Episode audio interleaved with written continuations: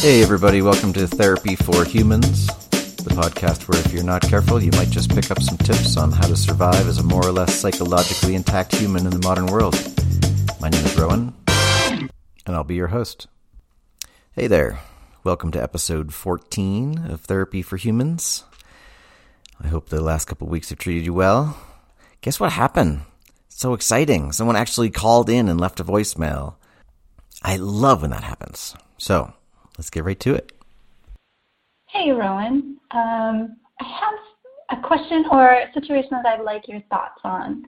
A friend of mine and I were talking the other day about having late high school, early college kids and how we are now, um, I don't want to say faced, but we're we're in, find ourselves in situations where our our kids are bringing home overnight guests boyfriends and girlfriends.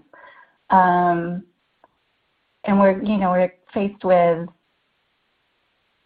a situation of boundaries, of respecting other parents' wishes, of, you know, sort of society's expectations that we should be all grumpy and um, prohibitive.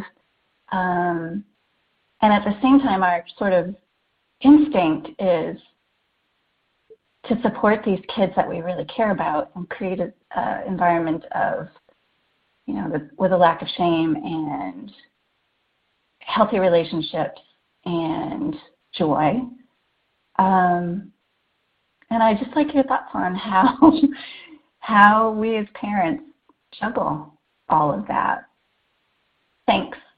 Bye. Okay, so thank you for the call so much. I love it when people call. Please, more people call. Um, okay, so this is something I have some personal experience with as well as something that pops up in my practice. Um, and the caller mentions late high school, early age, early college age kids. I'm going to make a distinction here between kids under 18 and kids over 18. So if your kid is over 18 and they're in a romantic relationship, they're probably having sex, whether you let them sleep together in your home or not. So and what your kids' partner's parents think about them sleeping together is not your problem if they're over 18. So they get to do what they want, at least in terms of the law. How you feel about them sleeping together is another matter, and your house, your rules. I personally spent a couple of years sleeping on the couch in my now in law's house. Never mind that my wife and I, not my wife at the time, but we were living together at the time when I was sleeping on the couch at her parents' house. But, you know, uh, we get to sleep together at their house now. So, so they just weren't down with it. And the rule was that I slept on the couch. And so you get to make that choice, however unpopular that may be with your child and their partner. So now that I've given you permission to not have these two young and most likely perpetually horny humans sleeping together in your home, let's talk about how it looks if you are on board with this. Personally, I feel like if your kid is over 16 and they have their driver's license and they're in a relationship, then the time for you to be exerting control over their bodies is over. Hopefully, you've done a good job up to this point, and your kids trust you, and they know that they can come to you with any major problems that they're having. That having been said, this is also a time in your child's life when you don't have access to the entirety of their experience. They are doing things you don't know about, and that's okay. It is, in fact, inevitable. And it's healthy for them to work their way through the world without you guiding their every step. So trust is a massive thing at this point. You need to trust them to make choices that will not put them in horrible danger. And hopefully they trust you enough to run stuff by you that they're unsure about. And not so you can forbid or allow those things, but so that you can give your opinion and concerns about them. And so that they can then go forth and continue to make their own decisions. Okay, so that's kind of general advice for teens, but we're talking specifically here about overnight romantic partners.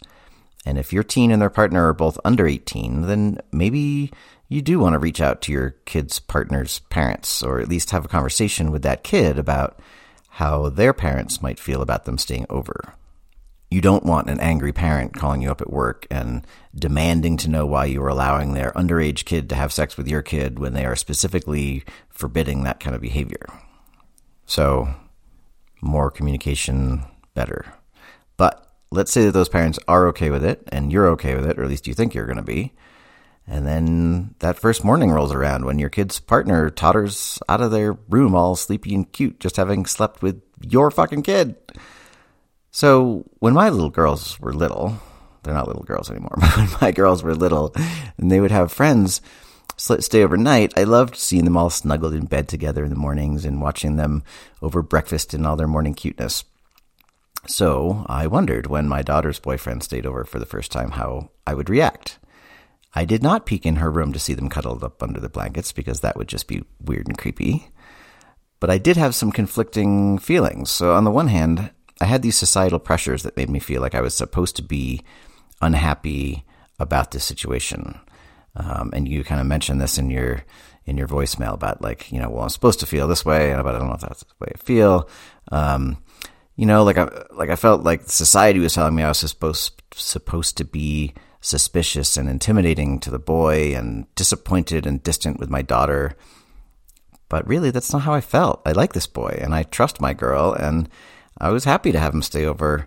And I even stopped myself from going into like full Julia Child mode and making a big fancy breakfast for them. Again, trying not to be creepy and succeeding. Go me. So, and you know what? My daughter sitting in the kitchen sipping coffee with her boyfriend in the morning was just as fucking cute as her sipping hot chocolate with her girlfriends when she was 10. So, so caller, you mentioned shame, uh, and I'm glad you brought that up. Um, because I think that there's a there's a large opportunity here to shame our kids, even if we're giving permission based on how we're behaving that next day. Um, I want my daughter to have a healthy, joyous, empowered sex life. I want her to know who she is, and that includes who she is in bed. I want her to enthusiastically speak to what she wants and just as clearly communicate what she doesn't. And the only way to get that is through experience. Okay, now, my daughter, you may unplug your ears. So I worked in a college counseling center for four years. And in that time, I saw the difference it made when a kid arrived at college with some experience under their belt. No pun intended, or maybe, maybe it was intended. Anyway, for both boys and girls, but really especially for girls in that college environment, having had at least one sexual partner and some experience talking with those partners about what they want and what they don't want put them in a much less vulnerable position with their new college aged partners. So I'm pretty strict in a lot of ways as a parent, um, but I've always maintained, often to the surprise of my daughters and their and my fellow parents, um, that if my kid was in a committed relationship in high school, that I would not be against their partners staying over whether we were home or not. Here's the shocking news. Teens are sexual beings, just like the rest of us, often a lot more than the rest of us, and we're not going to prevent them from getting wild with each other no matter what kinds of rules we put in place. And more importantly, we shouldn't. We should make sure they have the information they need to make healthy choices around sex and that they have access to birth control and devices to prevent the spread of STIs. And after that, we should get the fuck out of the way. And let me be clear, I'm talking about teens in relationship here. I'm not talking about letting your kid hook up with multiple people a week and have an open bedroom door policy for that behavior. That's a whole other podcast. Like, there are a lot of really promiscuous teens, and that's usually not healthy behavior, and there's usually reasons that are driving that behavior. This is not what we're talking about. So, the more we can foster a healthy attitude about sex without shaming, without judgment, then the freer our kids will be to fold their sexual selves into the entirety of who they are in a healthy way. So, if your teen is paired up with someone that you and they feel comfortable with, then I don't see the harm in letting them spend the night. And don't assume that they're all having all the sex on those overnights because chances are they're not. They don't want you in direct contact with their sexual activity any more than you want to have contact with that, which is to say, not at all. The more you can send the message that intimacy with a loving partner is not something that needs to be hidden, the healthier their relationship with sex and their sexual partners is going to be. So get out of the way. Don't let your own stuff become their stuff and recognize that they are actually old enough to make these choices for themselves. Okay.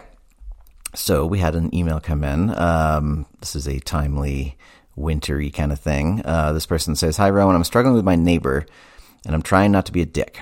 The problem is the snow.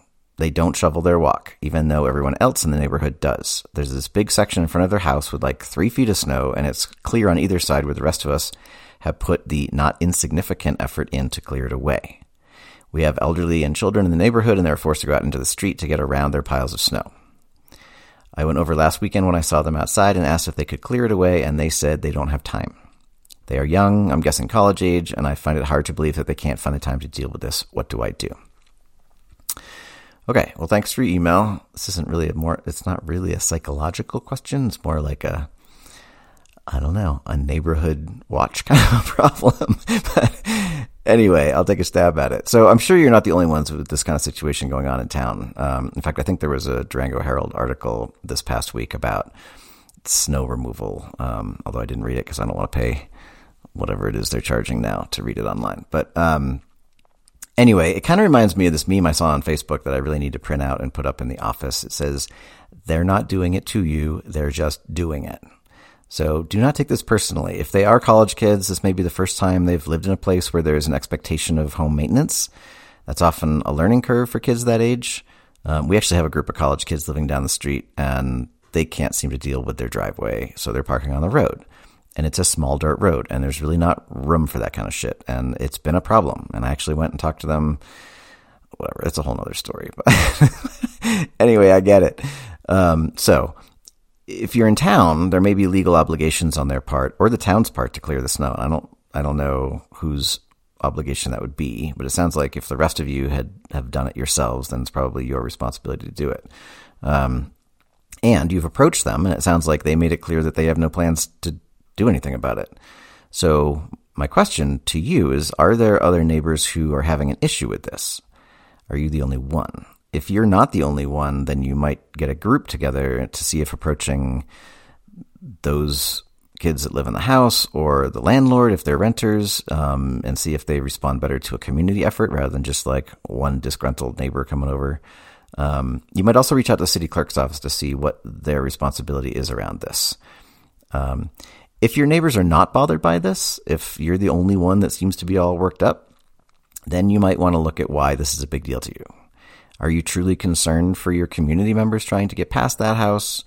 Or are you looking just for an excuse to start shit with your neighbors? Dig deep, my friend. The snow may be only the tip of the iceberg. So, on this note, I want to talk for a second about confrontation. I get people coming in to my office all the time, and maybe I've said this before on the podcast, but it bears repeating. And they look at me and they say, "I'm I'm terrible at confrontation," and I say, Good. That means you're not an asshole. You're not a sociopath. We shouldn't be good at confrontation. We shouldn't thrive and like confrontation. There are people who do thrive on that. Um, and that's a whole different deal. But, you know, when we have to approach people about things like this, it's easy to make it personal. It's easy to get worked up about it. I, and again, I had this experience this weekend. Um, so not only are these guys parking on the road, but um, one of them didn't move over far enough, or my daughter moved over too far. Anyway, she ended up in a ditch. Um, she actually honked her horn by accident as she was going in the ditch. And this motherfucker just kept driving. He didn't stop. And my first reaction as a dad and a man and all kinds of other whatever makes me get fucking pissed off. I wanted to go like beat the shit out of this guy.